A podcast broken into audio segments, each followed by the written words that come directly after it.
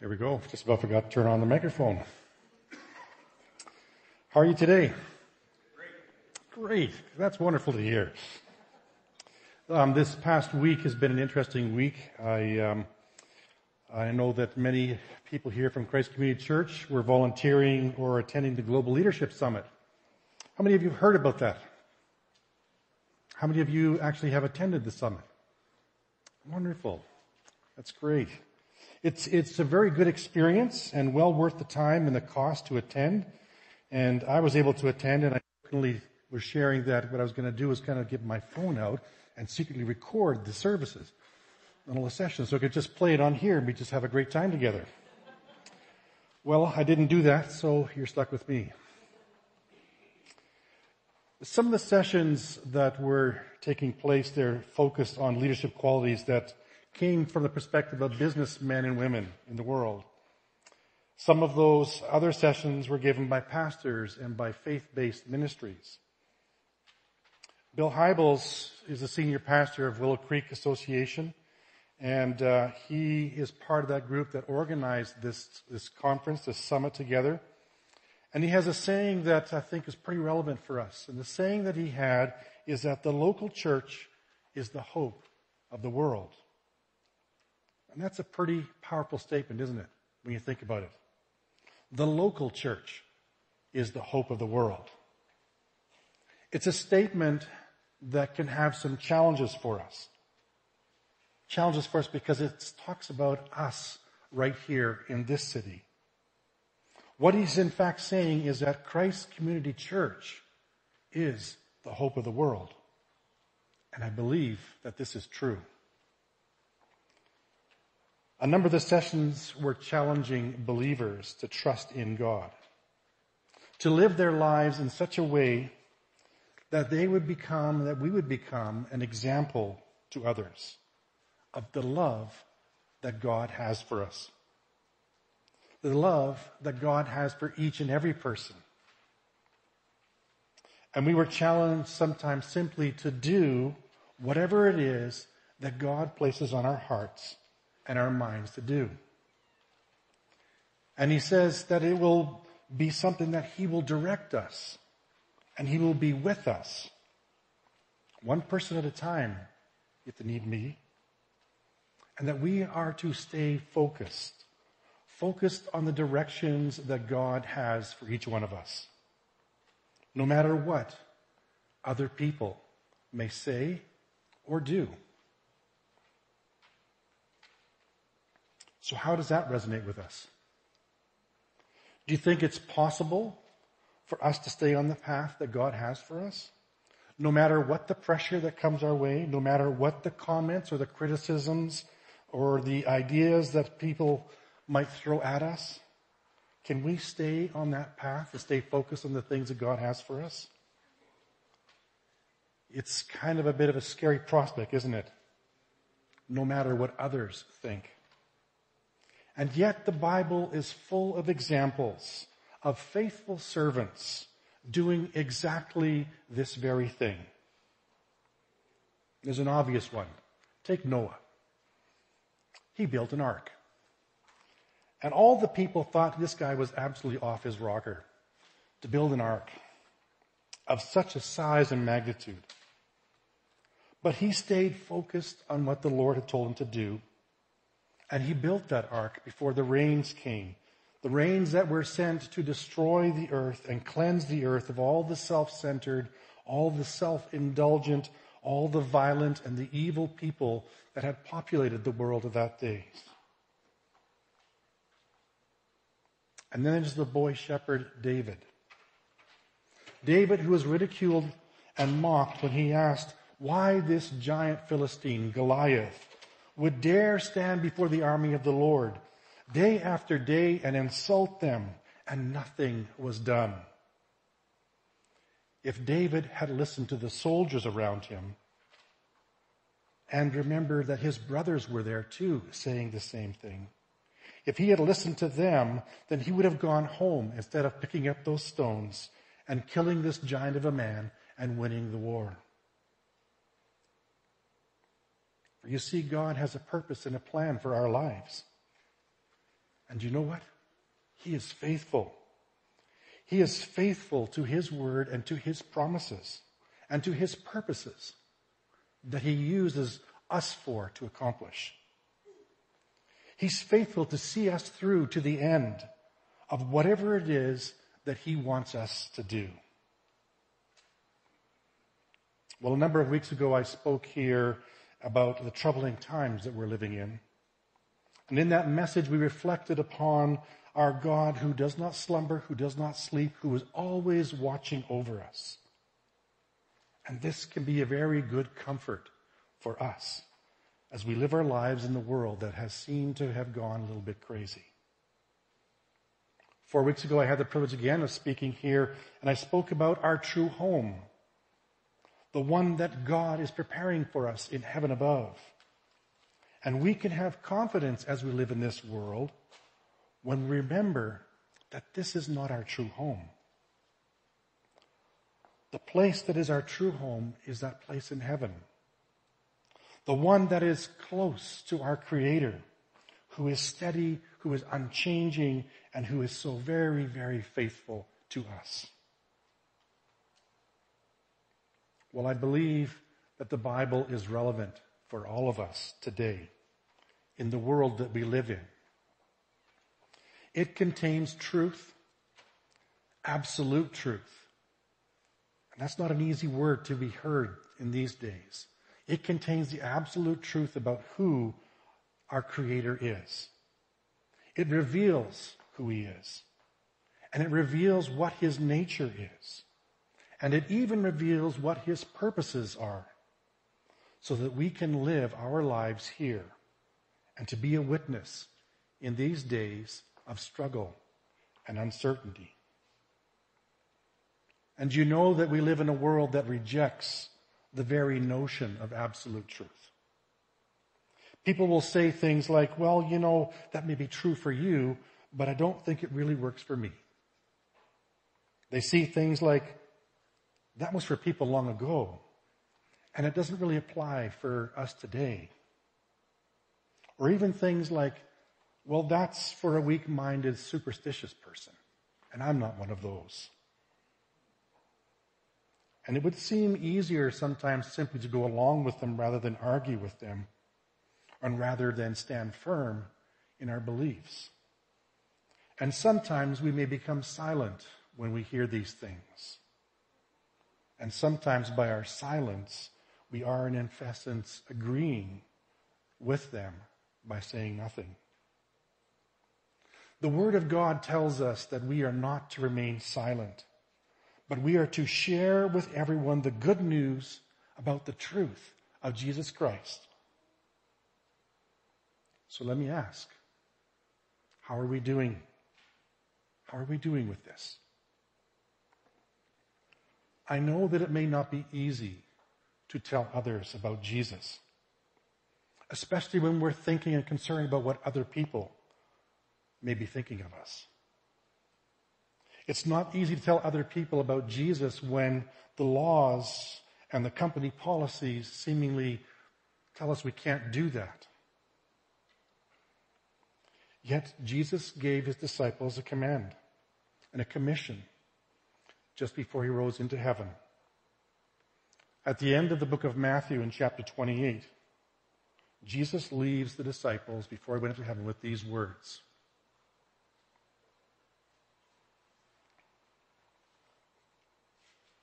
Then Jesus came to them and said, all authority in heaven and on the earth has been given to me.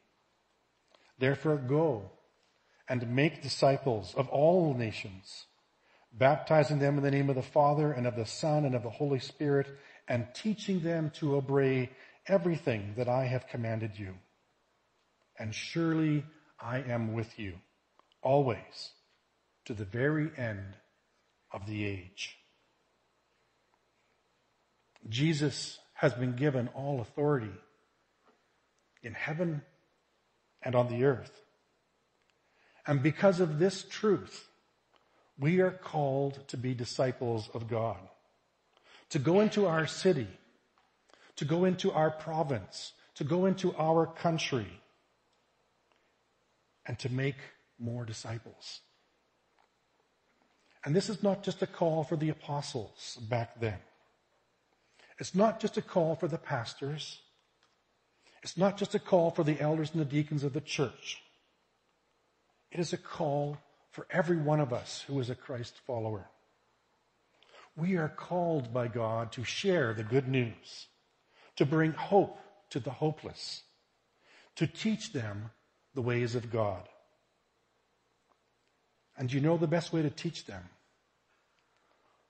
is not necessarily through our words, but through our actions and how we live our lives. For they are the examples that will have a great effect on those around us. The Bible is telling us here that believers, you and I, are to obey everything that is commanded here. And that's the, one of the ways that we can be an example to the people here in Nanaimo. And I know obedience sounds like a terrible thing, and there's something that wells up within us and goes, Whew, I don't want to do that. I like to have my own way and my own things.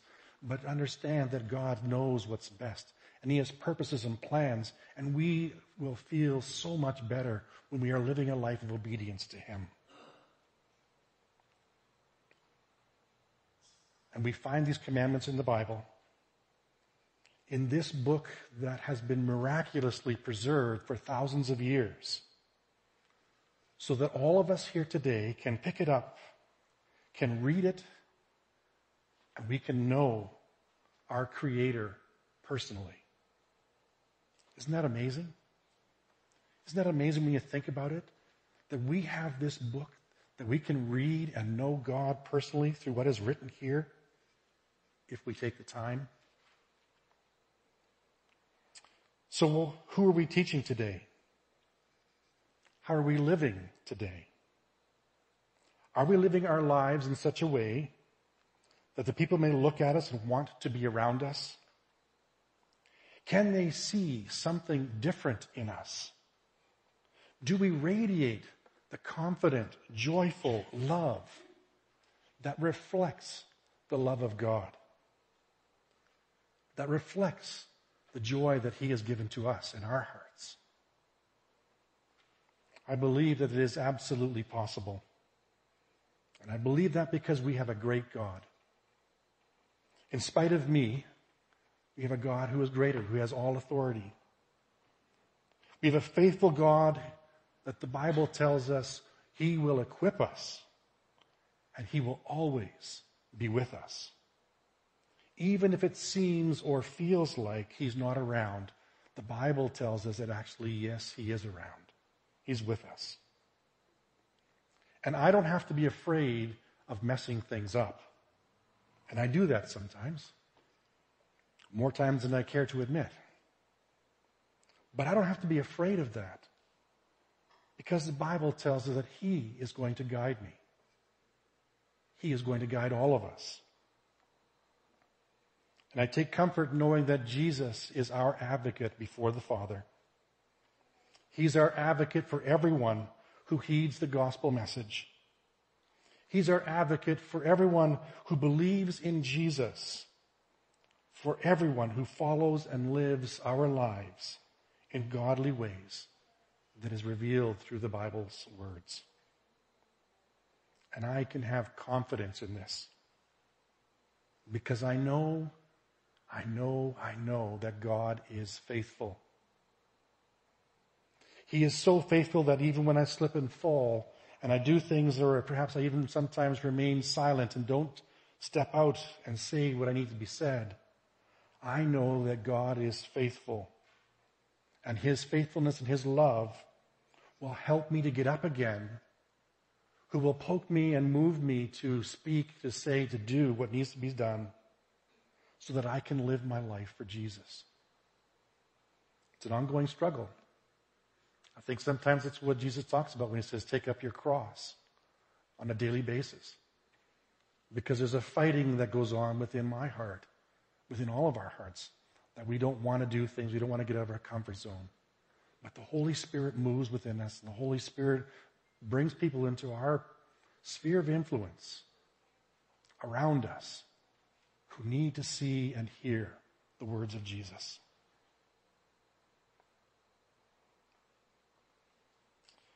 Well, Paul wrote a letter to Thessalonian church. And the second letter he wrote, he he writes a prayer in the third chapter of Second Thessalonians. And a request to the believers in Thessalonica to pray. And these are the words that he asks. He says, finally, brothers, pray for us that the message of the Lord may spread rapidly and be honored, just as it was with you.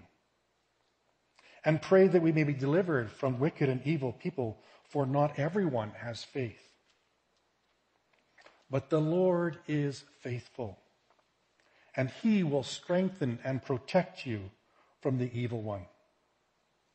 We have confidence in the Lord that you are doing and sorry, we have confidence in the Lord that you are doing and will continue to do the things that we commanded. And may the Lord direct you and direct your hearts into God's love and Christ's perseverance. Paul asked them for prayer and for their deliverance from the evil people. And I was thinking about that. I was thinking, you know, we could be saying the same thing as well today because there are people in the world, when you look at the news reports, that clearly there is some evil that is working in people's lives. For there are some who are trying to spread terror and fear into our hearts so that we will be curled up and hiding and not doing what God wants us to do. And as we live our lives in godly ways, seeking to tell others about Jesus. As we begin to make disciples right here in Nanaimo, we will most likely meet with some resistance. But don't let their words stop us from persevering. Don't let what other people say or do discourage us from telling others about Jesus. That fifth verse of Thessalonians chapter 3 is a prayer for us today. It's a prayer of truth that can bring strength and courage in times when we are feeling very uncourageous and very weak. Paul prays and asks for the Lord to direct our hearts into God's love. You catch that? He wants us to have our hearts directed into God's love and Christ's perseverance. Do you know God's love today? Do you know God's love deep in your heart of hearts this morning? If you're not sure, then I would tell you to ask God to show you. If it's been a long time, then ask God to make it new again. We are all called to tell people about Jesus. And some of us are going to face trouble for doing this. But God is faithful. Through His Word, we can know God's love. Through His Word, we can know about His promises. Through His Word, we can know about His great faithfulness to us. And by our knowing these things in our mind and in our hearts, and by following them, then we can indeed, as the local church, be the hope of the world. How can we be the hope of the world? By reflecting the love of Jesus to everyone that we meet by faithfully sharing what Jesus means to you with all of those who you come in contact with. Our task as believers is to introduce and to point people to Jesus. We are to make disciples right here in the Nanaimo. So let me ask the tough question. How are we doing in this area? Who is it that you are discipling right now? And if you're not, then what is it? Or who is it that is stopping us?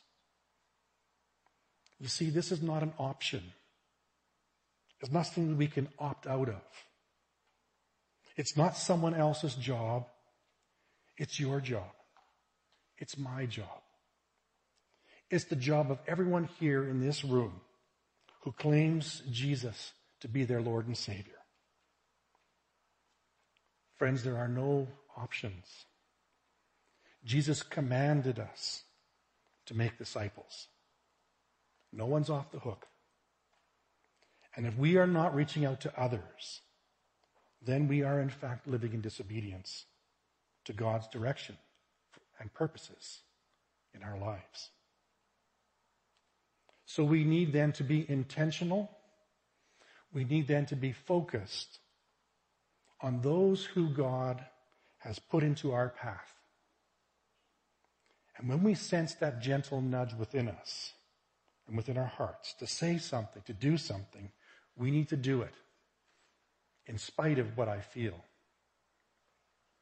I know for myself that sometimes I get those nudges and I have this mental argument going in my mind and I start arguing about it. And I know that that is God because me, myself, I don't want to do it. But I know that when I follow, there are tremendous blessings that come by doing that.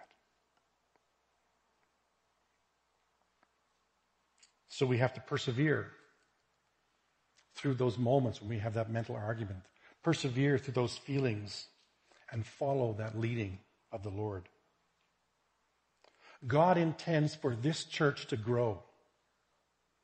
God intends to use you and I to make that happen. So cast aside your fears. Cast aside the reasons why not. Cast aside anything that stops us and tell others about the hope that we have in our hearts. Tell everyone that you can about Jesus. And remember that God is always watching over you. Remember that our home is not here in this world, but in heaven above, where God's light and love shines brighter than the sun itself. Remember that this book is filled, filled with examples of God's faithfulness to those who love and follow him. So read it, take it to heart, and tell others who you meet about Jesus, the hope of the world. Let us pray.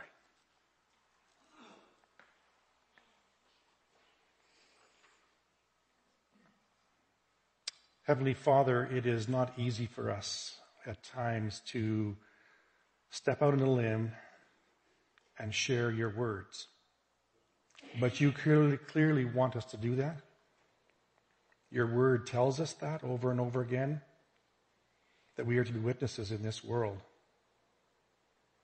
So I would ask God that you would first of all move in our own hearts, that you would reveal exactly who you are to each one of us here, that we would be overwhelmed with that knowledge and that love and that sense of who you are. And in that overwhelmingness, Lord, and that love, that we would just be feel compelled to tell others the truth about who you are, the absolute truth in a world that rejects truth in any shape and form. Help us, Lord, to persevere and to be strong. And Holy Spirit, guide us each and every moment. Guide us so that this place is filled, that all the churches in Nanaimo would be filled, that all the churches in BC and in Canada would be filled to overflowing with people who are on fire, who know you, who want to share the love that you have for each one of us. So that more and more people will be able to rejoice in your presence. We give you thanks today, Lord, and we ask it all in your precious name. Amen.